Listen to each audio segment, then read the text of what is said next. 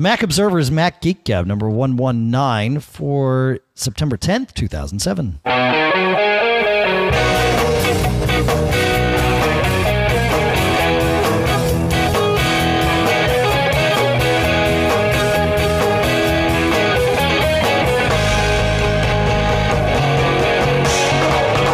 Greetings, folks. You know, John, all that uh, compression we added to keep the vocals more uh, in uh, dynamically consistent really adds some crunch to that guitar on the intro. At least it does in my headphones. I'm Dave Hamilton. I'm here with John Braun, and we are hosting the Mac Observer's Geek Mac. the Mac Observer's Mac Geek Gab. Hi, John. How are you? Talk much? Apparently, I talk too much. I'm I'm hurt actually. I got got a nasty case of well, I didn't know what this word meant until very recently. Uh, bursitis. Ah, yes. I've, Oh, I've never yeah, experienced that. Really? Oh, okay. Well, no. yeah. Basically, you bang your elbow. There's a little a little sack of fluid that normally cushions things, but if you if you aggravate it, it gets all red and swollen. and It's it's just nasty. So, That's not good. but I'm recovering. That's what you think. Hmm, yeah. Well, it, it can it could get worse. Other than that, things are great. That's good. Uh, so we are here this week, back from our review cast last week, to answer a bunch of your questions, share some tips that you have sent in over the last two weeks, and uh, and uh, let's get uh, let's get to it. We got what, uh, some stuff about troubleshooting Tiger, uh, uh, some office alternatives, and uh, I'm just buying time while I'm trying to get to our first question because you know I got to navigate all around. Yeah, you're you're doing pretty good there. I thought I was. Little vamp, never hurt anybody. Uh, and we're gonna ask Scott here what he seems to uh, what his what's what's ailing him. Doctor, doctor. Hey, John and Dave. This is Scott calling in from Seoul, Korea. wow. Question I have is about the uh, disk utility on my uh, Core 2 Duo iMac. What's the difference between verified disk permissions and repair disk permissions, or verified disk and repair disk? Do they do the same thing, or do they do different things? And then, do I need to do a, a restart after using either of those? Thanks. All right. Uh, so yeah, so they do two very different things. In, in fact, It's oddly worded because you could either interpret it to say, is there a difference between the, the verify and actual action, which is when I listened to it at first, I'm like, is that what he's asking? I'm like, no, he can't be asking that we're because, we're going to assume our our listeners know the difference between verify and repair. That's right. Well, hey, you never know. I mean, No. we may have some real newbies, That's some noobs. Hi, noobs. Okay, so uh, the the verified disk actually goes through and checks the structure of the directories. It doesn't go through and scan to see if there's any physical damage with the disk, and that's important to note. Uh, and in fact, there's nothing built into the OS 10 um, into OS 10 that will do that. As far as to my knowledge, I believe you have to use a third party to do that. The FS the version of FSCK that's built in will not do a surface scan. It that is not a feature of it. So. Now, I think a lot of modern hard drives, because I remember you and I, I mean, I'm sure you remember this from the bad old days, but you had to manually, I, I believe a lot of modern hard drives, as long as the damage is not too severe, will actually kind of dynamically deal with this. to a degree. Yeah, if they if something's like horribly wrong, it'll like dynamically say, you know, this part of the disk is really bad. Please don't use it. Though it, every now and then you can get a marginal spot, in which case I think, as you were suggesting, Dave, you get a third party utility to, uh, you know, read and write. I guess every block to just make sure everything's okay. Yeah, I use Drive. That that's that's something Disk Warrior won't do either. That's something I used uh, Drive Genius from ProSoft for to to do a surface scan of the disk. And from what I understand, that Drive Genius is what they use at the Apple Store to do the exact same thing. So so verified disk permissions will not do that. What will it do? It will go through and scan the directory, the uh, the catalog structure of your disk. Right. If you think about your disk as one part of your disk has all these files and folders and uh, and documents and all that stuff out there, and then there's a table of contents of the disk, and the table of contents points to where all these files are. So if the table of contents gets messed up, the file could still be out there, but you can't get to it because there's no path to get there via this table of contents. So repair disk or verify and then repair disk checks that table of contents and then goes and fixes it uh, if possible. Now you can't fix the table of contents if the disk is mounted. So you would, in order to repair disk, you'll notice when you boot, uh, when you run disk utility from within uh, Tiger, if you're running it on your uh, on your local disk, repair disk is not enabled. Uh, it is the one of the the four options that's not enabled, and you've got to boot from the DVD or the uh, the CD. I guess it's only a DVD now to uh, to do that. That actually alludes to something later, but that that's what that's what that does. You want to tell them what repair and verify permissions does, John? Well, that I think we covered in the last step, but, but that's did. another part of the disk. So as as you're as you were stating, you have the directory, which is a, a hierarchy actually, and it wasn't always that way. At least not in the battle days. I'm reminiscing today, but um, permissions it's strictly, and, and we can dig in a little bit here as to how you should do this. But permissions is who is allowed to do what with a certain directory or a certain file, and uh, you know there's uh, owner group and world permissions we'll uh, we'll link to what we talked about in the, in the last episode but uh, now here's where it gets interesting because what happens is the OS is actually looking in, uh, it's buried somewhere. It's a, a, a receipts folder. Well, one is that uti- disk utility has a set of, so, so the one recommendation is you should use the latest version of the disk utility as possible. Yeah. Because sometimes there are changes in the OS and some of the permissions that may have made sense in earlier versions have been updated or modified. so use the latest version that you can. Yep. But then I think the other thing is what it's doing is that it's comparing, now it's only for Apple installed software that this works. Right. Not, not just Apple software, but using the Apple installer. Because what happens is after you install with the Apple installer, what gets stored away somewhere is something called a receipt, which is kind of a, well, it's, well, It's a say it's a receipt list. Because that's redundant. Yeah, it's, it's a, a- list of all the files that were, were installed, okay, including the permissions for all of those files.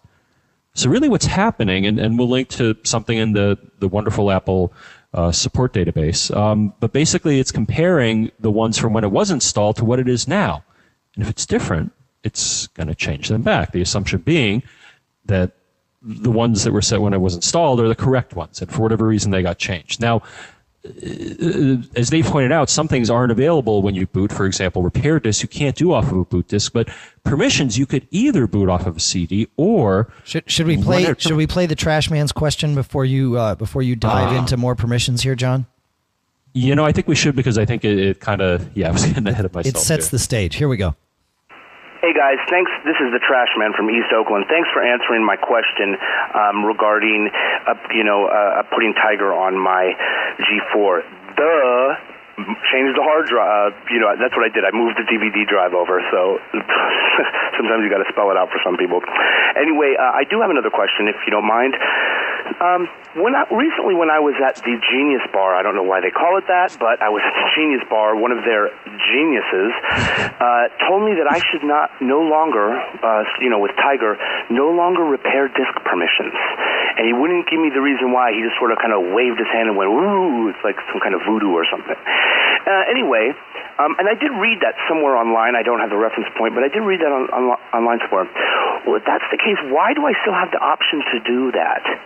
Um, and you know, I'm, I'm just this this kind of is making me wonder because I'm a fanatic about um, you know maintenance and cocktail and those sort of things. And um, if you could, if, I'd just love to hear what your thoughts are on that. Um, All right. I'd say this genius you got. It, someone has to take away his take away his propeller beanie. Wait a minute though. I, he, I, he loses genius status for well if if he in fact stated you should never repair your permissions i wholeheartedly disagree with that statement now see, I, I think perhaps the genius. I, I, trust me, I, I think he still deserves to lose his stripes. But but I- I think there was was a nugget of truth that uh, that he Yes. had had yet to to to offer here, and that is what you were getting into just before we played Trashman's question. When yeah, when so you what's that? no rightfully so you cut me off because it leads into this which is there are different ways to repair the permissions Yeah. Go on. It- it- so y- your you know your Tiger DVD is you know 10.4.0, 10.4.1, 10.4.2, 10.4.3, 10.4.4, whatever it is, it's frozen in time. Okay, and the receipts that it knows about are frozen in time as well. So if you've got 10.4.10 on your Mac and your DVD is only good up to 10.4.4, well, there might be some changes there. Now, if you can't boot your Mac because there's some permissions issue, it's not a bad idea to repair from the DVD. However, once you've successfully booted your Mac, go ahead and rerun disk utility from the live boot drive and update everything to what you've got then. Uh, that, to me, that's the that's the the best path to do it. So, you know, doing it from the DVD isn't bad, but it may not be everything you need, and it may not entirely be correct. So go ahead and do it that way, and then go ahead and uh, and do it again once you've successfully booted from your from your machine. So Right. It could. So I, I think uh, it was misstated, but yeah, it could potentially make matters worse if you revert to a version of the permissions that were okay with the install CD, but not at the current version you're at, which, you know, changes over time. Now, you know, there, there was just one thing that caught my attention, then we, we'll move on here. But in one of the articles, it, it's an Apple support article, we'll link to it, called Troubleshooting Permission Issues in Mac OS 10 eventually they get to a point where they talk about, oh, you know, if you got a problem, I believe it has to do with your trash. And they said, you know, you should try this to kind of help empty out your trash if it's if it's stubborn, which could be due to permissions or something else. But they actually suggest that you type sudo space rm space dash fr space now I'm going to stop you right the there. directory you want to get rid of. Yeah, let's say you had stopped right there before you'd done the name of the directory and accidentally pressed enter. sudo space rm space dash fr. Well, actually, that wouldn't have done anything. But if you had typed a slash there, it would have potentially wiped out your drive, or certainly a good chunk of it. And uh, and I think what you were trying to get at, John, was that's just bad advice to give to people to type sudo space rm space dash fr for anything. In fact, when I have to do that, and there are times like this where you want to delete the trash, I actually don't type the dash fr, which means recursive for the R, and recursive means go through all the directories, and F means force. Don't stop, don't pass go, don't collect $200, just erase it, right? So I'll type sudo space rm space and then type the directory name. Then I'll backspace over and do the dash rf because that way I'm sure that I've got everything in place and heaven forbid I won't type slash and hit return and wipe my drive. So Yeah, so I would just uh, suggesting that you ever type something where if you don't get the part after the dash fr right, is a recipe for disaster. Now, of course, it's going to ask for your password, and if you goof up your password, Yeah, you hope. If, unless you've unless you've authenticated within the last five minutes, in which case it won't require your password. So, and then uh, or the the timer set. But uh, yeah. so we'll link to it. and I'm going to put a warning. You know, never type because you know, especially for the noobs out there, if somebody tells you to type that because it'll do something cool, uh, don't believe them. John writes, Hi, John and Dave. I'm a longtime listener, first time writing in. At work, I've been able to fix most, if not all, of the Mac issues that arise on a day to day basis. But when it comes to my own machine, there is one nagging issue that has been lingering around. When I choose either restart or shutdown from the Apple menu, the machine just sits there as though I didn't click on anything, no dialog box, nothing. I've even created a new account, as the two of you have stated multiple times, to see if it is an issue with the user account, and still no dialog box stating the computer will either shut down or restart in X amount of time. Right now, the only way for me to shut down my machine is to open a terminal window and run sudo space shutdown space dash h space now. Any help you can give me in this matter would be greatly appreciated. Uh, this is an interesting thing, and and John and I have talked to, about a couple of ways. I know you've got uh, you've actually got some research on this. My my initial thought was, well, there's got to be something running on a system wide level. Certainly, creating a new user account, as John and I recommend repeatedly to test with, is one uh, one way of of ruling out whatever you whatever cruft you've got built up in your main user account. With John's issue, of course, that didn't work. That doesn't mean that it's not still the same problem and just a system wide piece of cruft instead of a user uh, piece of cruft. For that kind of thing, I found there's a utility and I found it years ago. It still works. It's called Diablotin, and we'll link to it. And it lets you go through and disable all of the startup items, login items, internet plugins, you name it. It lets you disable it and it'll even let you disable on a system wide level if you're willing to authenticate to do so.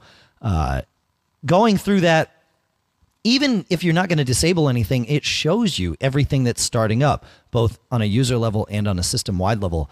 and might give you an idea. You might see something and say, "Oh yeah, you know, I forgot I installed that stupid little thing," and I bet that's what's getting in my way. So it's certainly a handy utility. It, at the very least, it gives you an overview. Even if you don't make a single change, it gives you an overview as to what's running. And you might look at it and say, I don't think it's anything.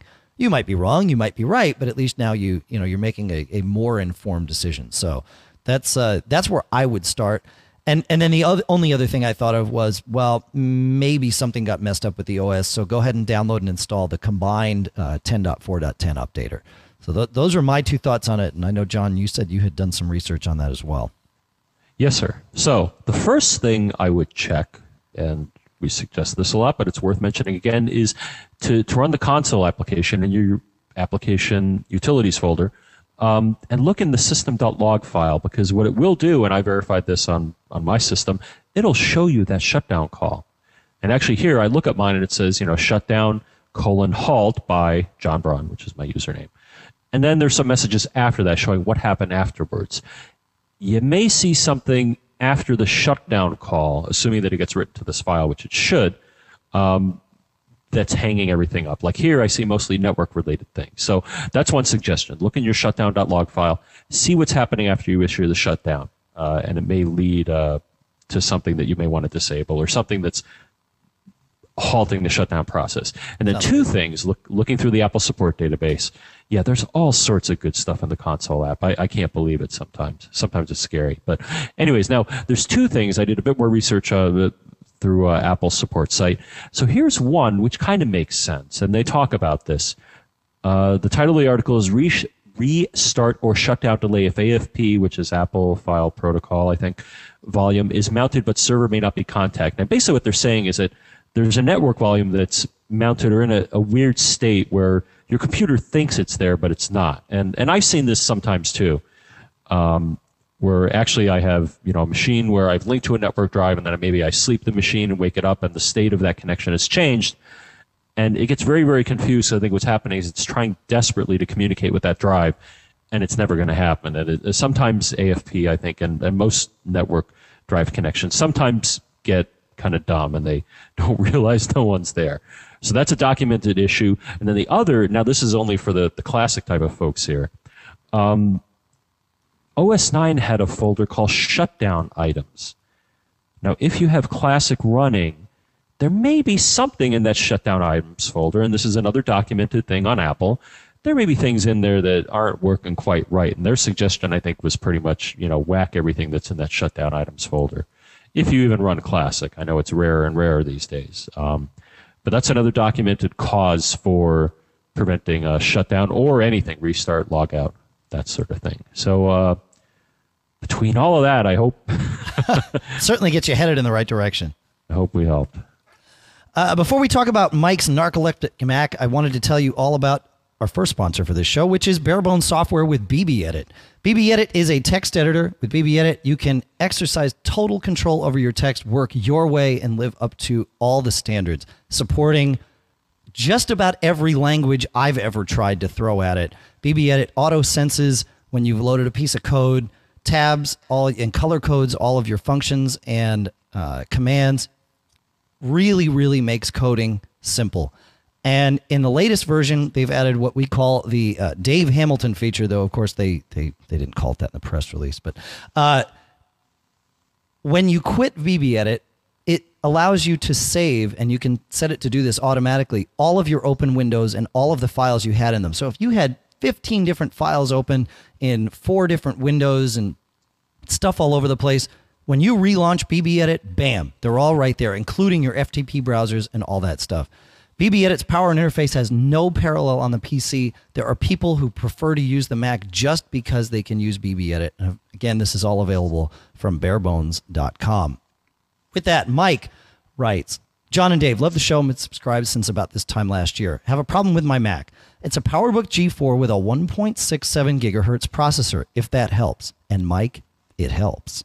Yes, and I did. find it'll go to sleep at random, but usually so when I'm chatting with my friends through Adium. Another problem I has with, have with it is that on occasion, when I put it to sleep, or rather when I open it back up, it won't wake up. I've tried moving my finger across the trackpad. I've tried holding down the power button to reset it. I've tried hitting the space bar, and I've tried a few other things. When I've finally tried it all, I do the last resort, take out the battery, wait for the sleep light to go out, which signals the laptop is no longer sleeping and has shut down. When I replace the battery and log in, it tells me the date's December 31st, 1969 at 79 7 o'clock p.m.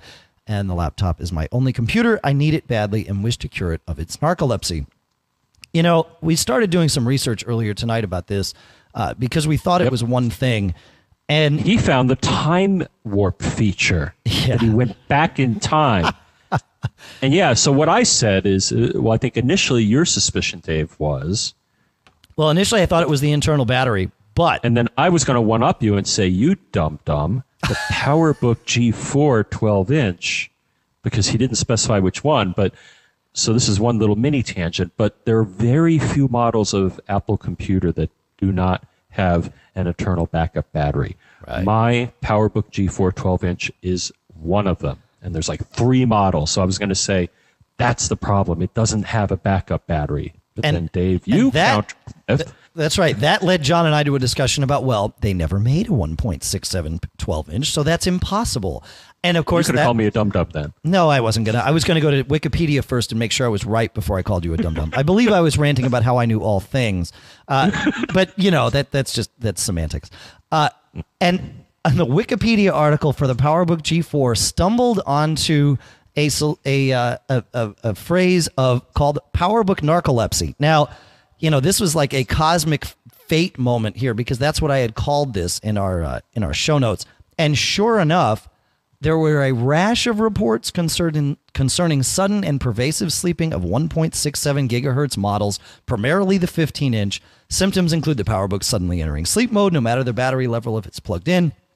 System logs report received emergency signal from power management going to sleep now.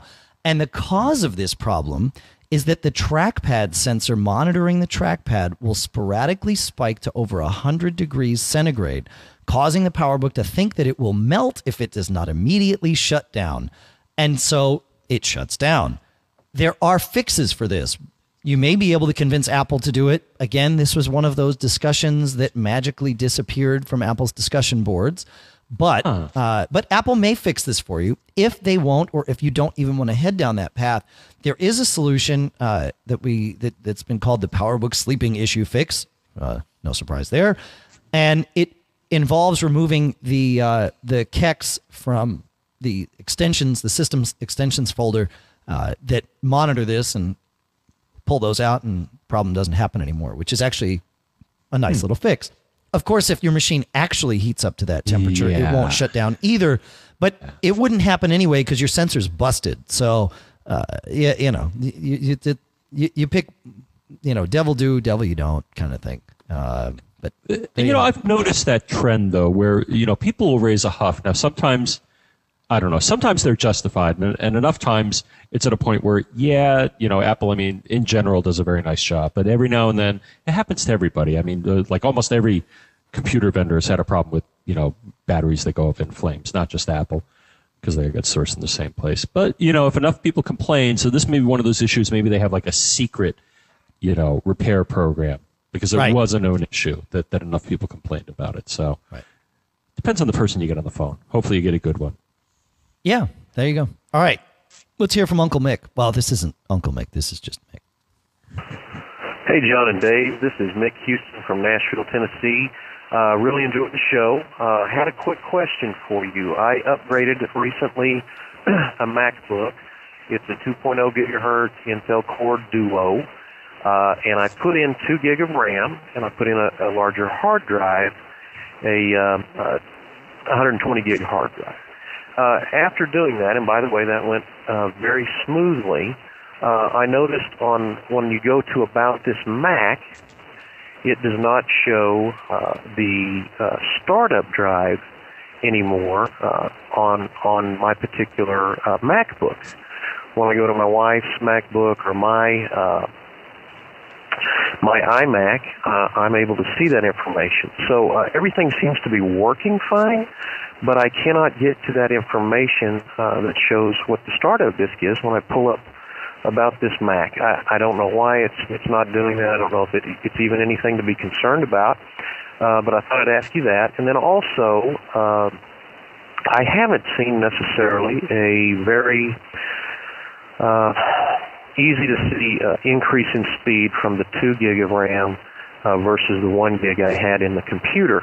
Um, wondering what I could do to maybe test that. Uh, to give you a, a, a, example, the iMac that I have is a 1.83 gigahertz Intel Core Duo, and it um, it opens up Quicksilver, for instance, during the startup uh, process much faster than my 2 gigahertz MacBook with 2 gig of RAM. The iMac has 1.5 gig of RAM in it. So uh, just wanted to get your thoughts on that. And uh, of course, you can reach me. All right. so as I was listening to this, I, I kind of thought about the process that Mick went through here. Mick, you, uh, you you probably you know you got the RAM and the hard drive at the same time. So you probably unplugged it from the, you shut down the computer, of course, unplugged it from power, removed the battery, and set to work. You put the RAM in first or last, and then put the hard drive in, or vice versa. As John and I discussed, there are most Apple laptops that have an internal battery. I, am not sure if it's a battery or just a capacitor that, that holds the uh, the charge, but it's one or the other. And uh, and it holds enough of a charge to keep the clock going and all of that for a limited period of time. Of course, if you've got the battery out long enough to swap the hard drive, that limited period of time is up. Uh, and so the computer loses all of its settings. One of the settings that's stored in what's called this PRAM is the startup disk. So your computer has lost the setting for its startup disk. Now, when your Mac starts up, the first thing it does is it looks at this setting and says, What startup disk do you want? If there's nothing there, then it starts looking, okay, what disks do I have? And the first one that it finds, basically, it starts from. And so it starts from your hard drive every time, regardless of whether or not uh, you've got this, this setting in there. My guess is if you went to System Preferences, Startup Disk, and selected your hard drive, you would then find that it was there in your About This Mac from the Apple menu. So that's that's problem number one.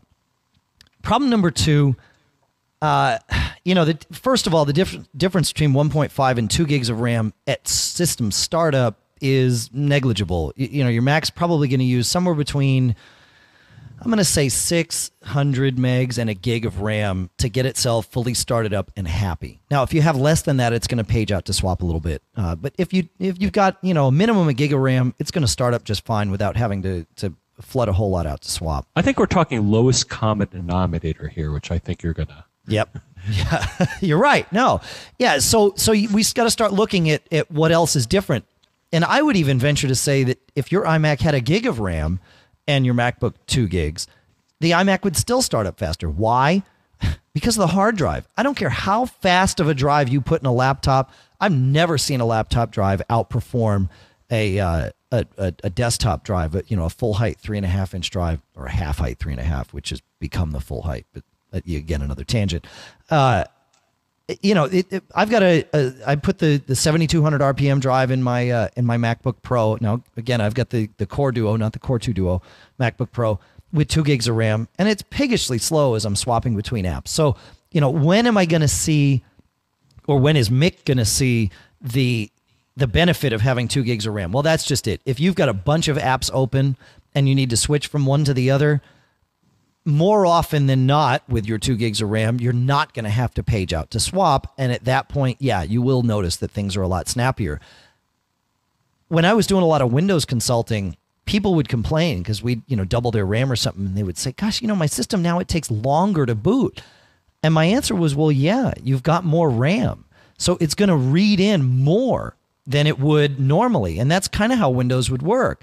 And uh, I'm not sure, you know, it, it whether or not that's that's how the OS 10 works, it you know the boot process is not when you're going to notice the the difference of your RAM, uh, unless you had so little RAM that it was just you know bogging you down. But uh, but there you go. Yeah. So yeah, the the lowdown is your hard drive's a dog. That yeah. Because what I was saying is just when you're looking at, at, at you know relative speed of things, the processors are pretty fast, and RAM, unless you know as you said, you're severely constrained is pretty fast, but hard drive speeds are orders of magnitude below all of that. Yeah. You know, as far as the data throughput and all that. And I'll differ with you, Dave, because if you're willing to pay, you can get a laptop drive that's as fast, if not faster, than a desktop drive. But I- you will pay. I, I'm going to interrupt you here. I, I would be happy to pay, uh, and and I'd be happy to talk about it here on the show if somebody could show me a laptop drive that actually performed equal to or better than an average desktop drive. I just haven't seen it. I've been living on laptops since 1998, so 9 years I've been using a laptop as my main machine. And the biggest complaint I have is that the drives are piggishly slow. And I don't, uh. the specs have not mattered to me in the least. I don't see any difference between the 5400 and the 72. They're all just pig slow. And I would love to be proven wrong on this. Uh, It sounds so- like a geek, ch- maybe a geek to geek challenge. there you go. Yeah. I don't know. Uh, but yeah, I've heard, uh, well, hey, if if you folks have anything to say about it, Yeah. all I'm saying is that you may have to pay dearly to get a laptop drive. That I'd like to know what I'd like to know what that number is. Okay. Show me a number, and I might pay it. Of course, I need to update my MacBook Pro anyway, but uh, but that's that. And if uh, I guess if Lisa listens to this show before Thursday, she'll know that I ordered her an iPhone last week. But uh, I did. nice. Yeah, you know, I I I I, I needed Uh, to have the, one. the new improved price. Actually, I, at the new improved refurb price, so I only paid three fifty. Oh, you got the refurb, right? Of course, why not? Oh, yeah, I've heard about that. Yeah. Yeah, heck, why not? yeah. Um, and that was Steve to give back the, uh, give people back the money. yeah, it was the right PR move. I agree. Did you see the the joke uh, the the joke article? I think BB Spot, which is a humor site, was saying that anybody who bought a Lisa is is entitled to a seven thousand dollar Apple Store credit. Because they got That's rooked awesome. bad, man. Yeah. Lisa owners. I mean, that was like a ten thousand dollar computer, even back in money of that day. Oh my gosh, That's awesome. That's awesome. it was a good joke piece. All right, what's uh? yeah, I had to. few I, little- little- I had to buy one. I I- needed one in the in the camp here. I, I need to have one to work with. But as many of you have read, I mean, I did that editorial over at uh, iPod Observer last week. about hating the iPhone. I don't it? hate the iPhone. I don't. I thought you said it. you hated it. No, somebody else said I hated it, and I asked. I answered his question. Uh, but yeah, it just doesn't. Uh, it, it doesn't do enough for me. It's not flexible enough for for the life I need to lead lead here. But uh, but I needed to have one in the camp, and Lisa's razor burned out, so uh, I ordered her one. She thinks a new razor is coming. Uh, the the iPhone is the uh, is the replacement. So. Uh, Oh, so that's- that's- surprise. You know, there you go. Uh, all right we talked, and, and actually, uh, the trash man was the one who brought it up. Uh, we talked a couple of weeks ago about how uh, all of his troubles upgrading from uh, or installing Panther and then upgrading with the Tiger upgrade DVD. And uh, and the first thing that John and I did, and we got wrong. So this was the one thing that we didn't know, uh, was that there actually was a Tiger upgrade only DVD. Um, Ah. yeah, which which is interesting. Uh, apparently, there were there were machines that shipped with Panther, and then came with this upgrade DVD that you would plug in, and uh, it would bounce you up to Tiger, but only if you had Panther pre-installed. So so what he was doing there was was a sound uh, sound endeavor. The problem was, uh, well, and maybe we'll uh, we'll we'll we'll, we'll have we'll, we'll let uh, Dale kind of talk us through this a little bit here, um, because we talked about all the different ways of connecting or getting the the Tiger DVD to run in his Yikes G4, which did not have a DVD drive. We of course suggested take the uh, drive out of the G5, put it in the G4, boom, you're done. There were or some, just get a random drive, another drive. that's right, that's That right. was what I tossed out. Yeah, although you'd need then you'd need that uh, third party utility that that doesn't come to mind, and I know Michael knows exactly what it is, and uh, Michael Johnston has already put it in the uh, in the AAC feed right here. Uh, Michael Johnston of iPhone Alley, that is. Uh, but uh, that is the utility that lets you boot from a non-Apple uh, DVD drive. So, and I can't remember the name of it off the top of my head. Oh yes, someone wrote in, and uh, yeah, I Oh, put it in the show notes actually. Yep. Someone wrote in also saying, by the way, Yeah. So it's there again in the show notes. John will put it in the uh, in the in the stuff mentioned or stuff almost mentioned section, and uh, and then we'll let we'll let Dale talk about this, but uh, but there's a there's yet another issue. Hi, this is Tim from the High Potency Music Podcast. About the issue about putting Tiger onto a machine that doesn't have a DVD drive and not wanting to go through getting some of the DVD back to get CDs. I seem to recall at one point I set up my I put my G5 into target disc mode and uh, connected it to my MacBook Pro, and there was, a, there was a disc and a DVD drive, and that showed up as well. Both hard drives in the G5 as well as the CD drive showed up. So if you put the install disk in the G5, put it in a target disk mode, connected via FireWire to the G4 with no DVD drive, you might just be able to boot it up that way across using the um, FireWire to the uh, CD or DVD drive in the G5. Um, I'm not at home, so I can't test this right now, but I wanted to call it in uh, so you guys could check it out or whatever. And talk to you later. Bye. All right, so that was Tim. Sorry, and and listener Dale actually confirmed what Tim said. So I had trouble reading my own notes here. yeah, I got I got a response to that though. Yes, you do. Would you like it? I I would love it, and so would they. Okay. Well, a- actually, what No, Tim no, says. no. Their their advice was totally valid for every G4 Mac except yikes. If we are to trust, and and this rings true to me, I sort of remember this. Uh, our friends at Low End Mac have a, a wonderful database of all the little nuances of all the the older Macs here, and unfortunately, it seems the G4 yikes had a problem. Yikes! In that it couldn't boot off of a FireWire drive every G4 Mac after that. So in that specific case, target disk mode would not have worked. Not either But way. for all subsequent, huh? Not either way. You can't do it. The G4 itself won't won't boot into target disk mode, and it won't connect to anything in target disk mode. Nor will it connect, or nor will it boot from any FireWire device at all. That's right. Well, just this one. Just the yikes. That's right. Just the yikes. All past that, yeah. So the models after that could do that. So, you know, that's that's how it goes. But yeah, low end Mac, love the site, um, and it brings out these little oddities. So, uh, which kind of disappointed me because I thought, uh, well, you and I thought at first, well, you know, I think we we just kind of subconsciously knew this, and we just because we kind of skipped over. No, we had it. We had as as we call it a uh oh. Are they coming to get you, John? No, that's the. Uh, I, I'm down the street from both the fire and police department, Uh-huh, which is sure. bad. Yeah. That's the bad part. Folks, when John disappears off the uh, podcast, I'll wrap things up for us, but uh, he may not make it back next week. We'll just we're just going to say that. I, I don't know. But you and I had what I think we refer to technically as a brain fart. Thanks. Well, come on. There you go. Yeah. Up here comes Rescue One. Okay, I think right. that was Engine One going by. Rescue One's coming. Hold on. No, You, you need to soundproof your studio like I did. Of course, I say that, and the soundproofing's not in the window. The window is wide open here. I don't have a studio. Hey, Don't tell them that. Uh, Oh, you know, sorry. I'm in TMO Towers. TMO Towers East number two. So uh, Lester also suggested an, a, a good alternative. Again, wouldn't work with the Yikes, but would work with any other Mac.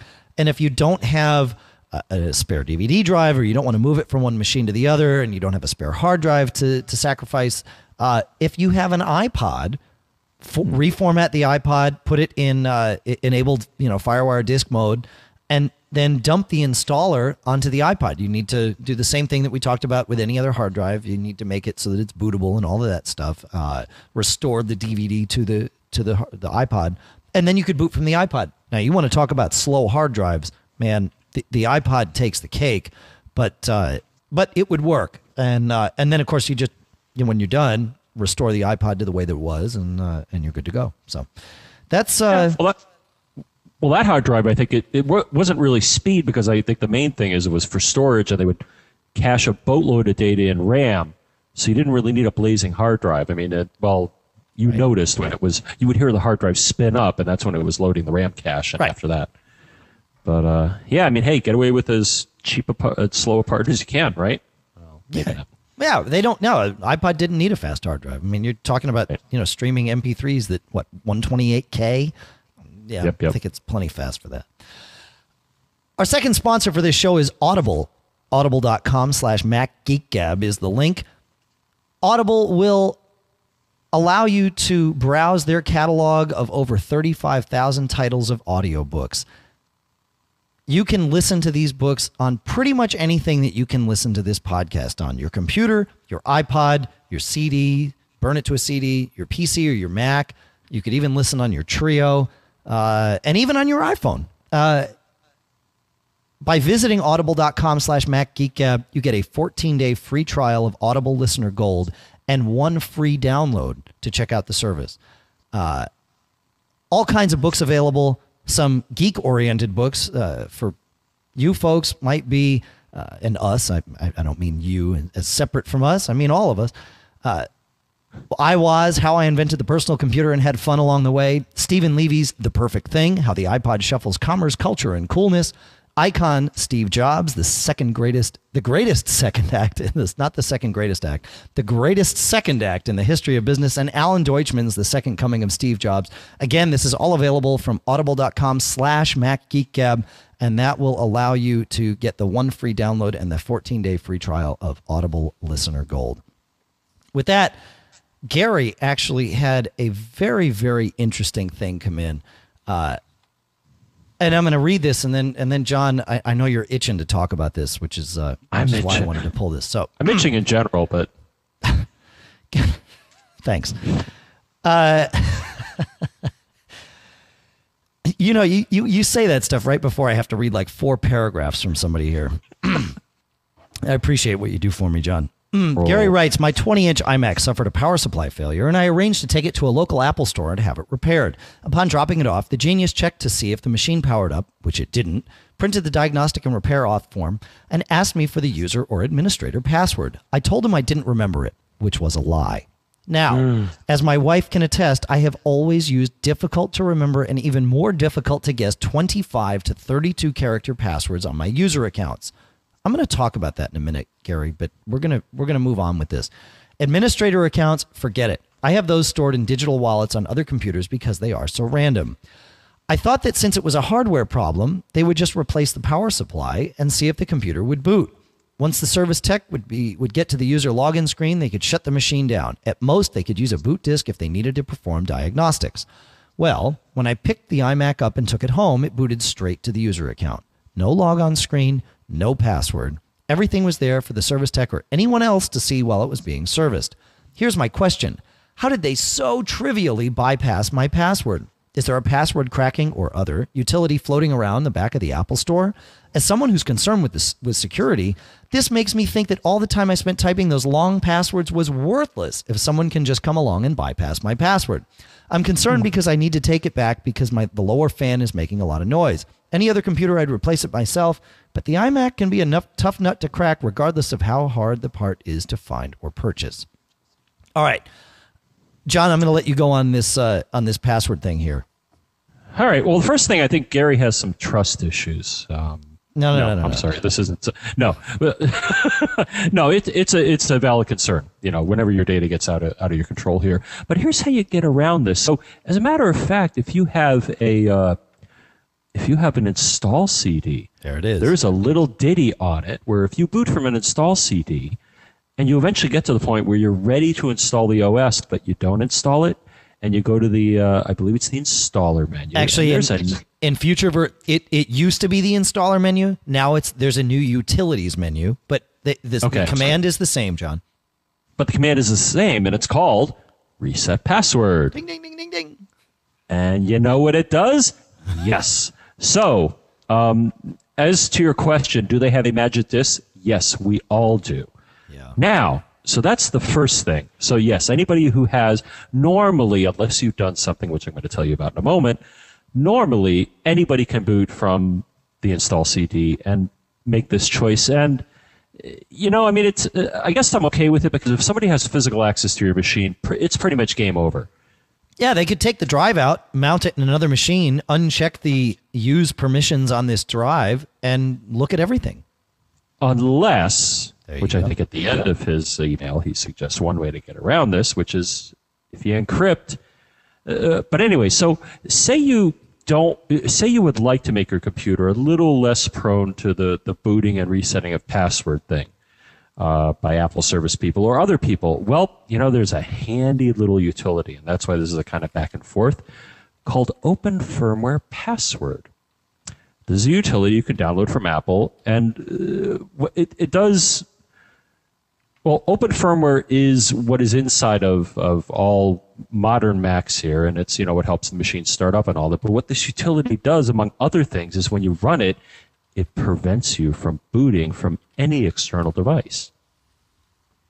So, if you would like to, and you know you can verify this, if you run this utility and you enable this feature, if you put in a CD you have an external drive, it, it, doesn't matter. Even if you hold down C, it ignores it and it boots off of the last selected drive, which the assumption is only an administrator can select the bootable drive. So this is a way to prevent people from casually booting an external drive and messing with your machine. All right. Now, of course, there's a way around that. All right, go ahead. Well, you know, that setting is stored in open firmware, which, as we were talking about in the past, I read up a little bit on this. As we talked about in the past, you usually have some sort of backup battery. Well, as far as I can tell, this setting for open firmware is stored in the parameter RAM. So if you're really, really, really determined, you could disconnect the backup battery to the machine that you would like to compromise. And eventually, this open firmware password deal will go away. And then you can boot from an external device. All right. Now I got a couple things oh. to say here. oh, do you have one more thing to add? I'll let you go. Oh no no no no that okay. that I think pretty much covers it. But it's a it's a kind of cat and mouse there as far as you know uh, how you prevent it. But yes, I I'd like to hear what you have to say. I got something to say. All right. First of all, uh, the open firmware thing is great for uh, for y- you folks that haven't yet updated to Intel Macs. but as uh, as listeners have been keen to point out in the past all of our Intel Macs don't have open firmware. They use what they call EFI, and EFI, I, I believe, is inaccessible to the user. You can't, you know, with open firmware, you can boot in, like you said, with Command Option OF. I don't believe there's any way to get to EFI, and I don't think EFI has any of these additional uh, parameters available. No boot password, no none of that. So if you're on an Intel Mac, th- this isn't even an option for you. Um, so that that's one thing to bear in mind. Number two, Gary said that he used 24 to 32 character passwords. Now, I'm a Unix guy from way back, and I may be uh, be showing my my computing age here, but uh, I believe Mac OS 10 is consistent with with all the other Unixes or Unices.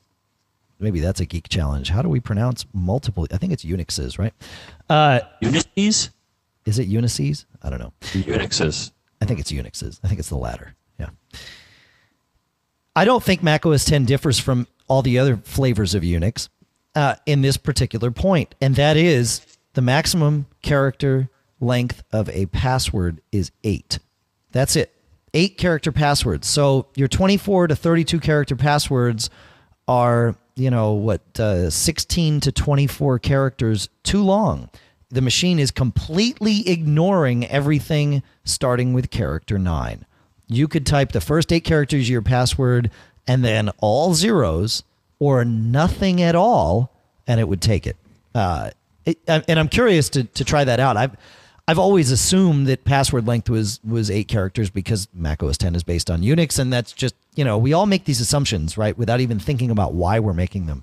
Uh, so I've never set longer than an eight character password, but I don't think it would matter. So, uh, so there you have it. And and yeah, you know, uh, though I'm reading up here, Dave, I, I I found an article that suggests here, uh, and I'll read the line here. It says Intel-based Macintosh computers can be protected by firmware passwords as well. The firmware in an Intel-based computer uses EFI. Right. Open firmware is used in PowerPC, but uh, looking at this follow-up article, it appears to me that you can enable this functionality with both platforms, though it may be a different program. Sure. Huh, I'd love so to know how to do it. That, it's not entirely accurate, but um, yeah, I'll read up a bit more. But it sounds like with Intel you can do this as well, and it has the same effects. Where mostly it's you know, preventing target dis mode and booting from a CD and, and uh, things like that. So let me let me do a bit more digging, but I think it may be a different uh, application Yeah, that would be On the- good to know. uh, that does this.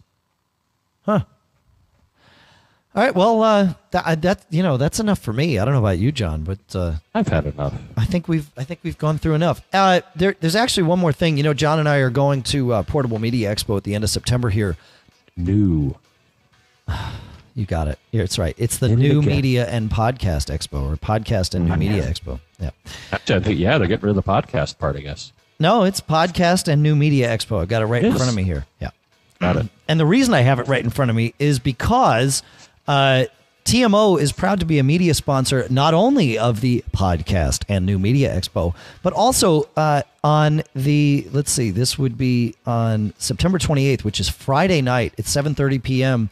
at the Ontario Convention Center, is the Culture Catch Salon, and there, that's a really fancy name for a kickin' party is what it is so there's going to be uh, a whole ton of entertainment at this party it's open to all 2500 plus attendees of the expo and their guests uh, it's totally free and it, well assuming you've paid for your admission to the expo but uh, all sorts of entertainment, emceed by Hayden Black from Goodnight Burbank, live music from the all girl trio Von Iva, DJ David Starfire, aerial arts, that's acrobatics to you and me, John, from Drea Weber, and Brazilian belly dancers.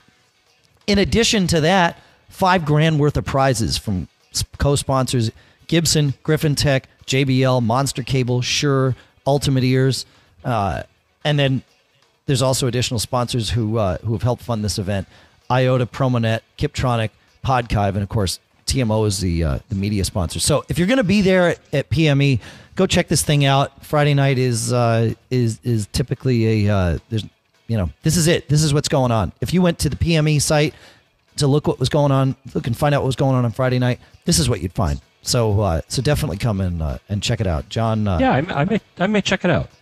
you, you better. You may have something- go. Oh.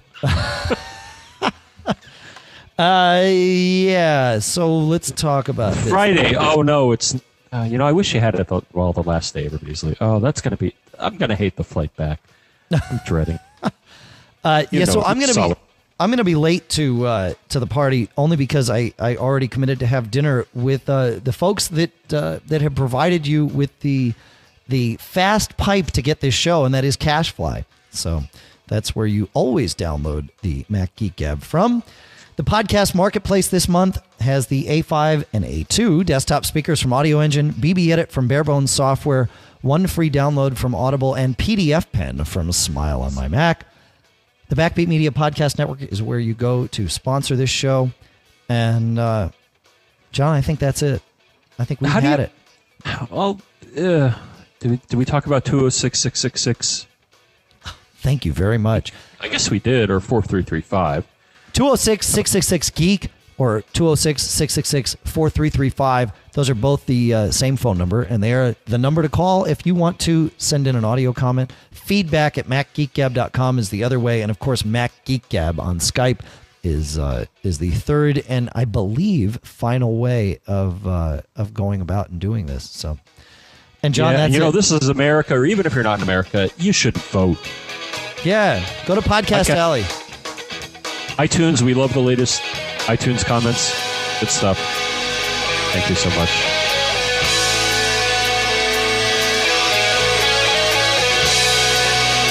don't leave a nasty comment because you know what's going to happen if you leave, a nasty comment. You might get caught. Made up.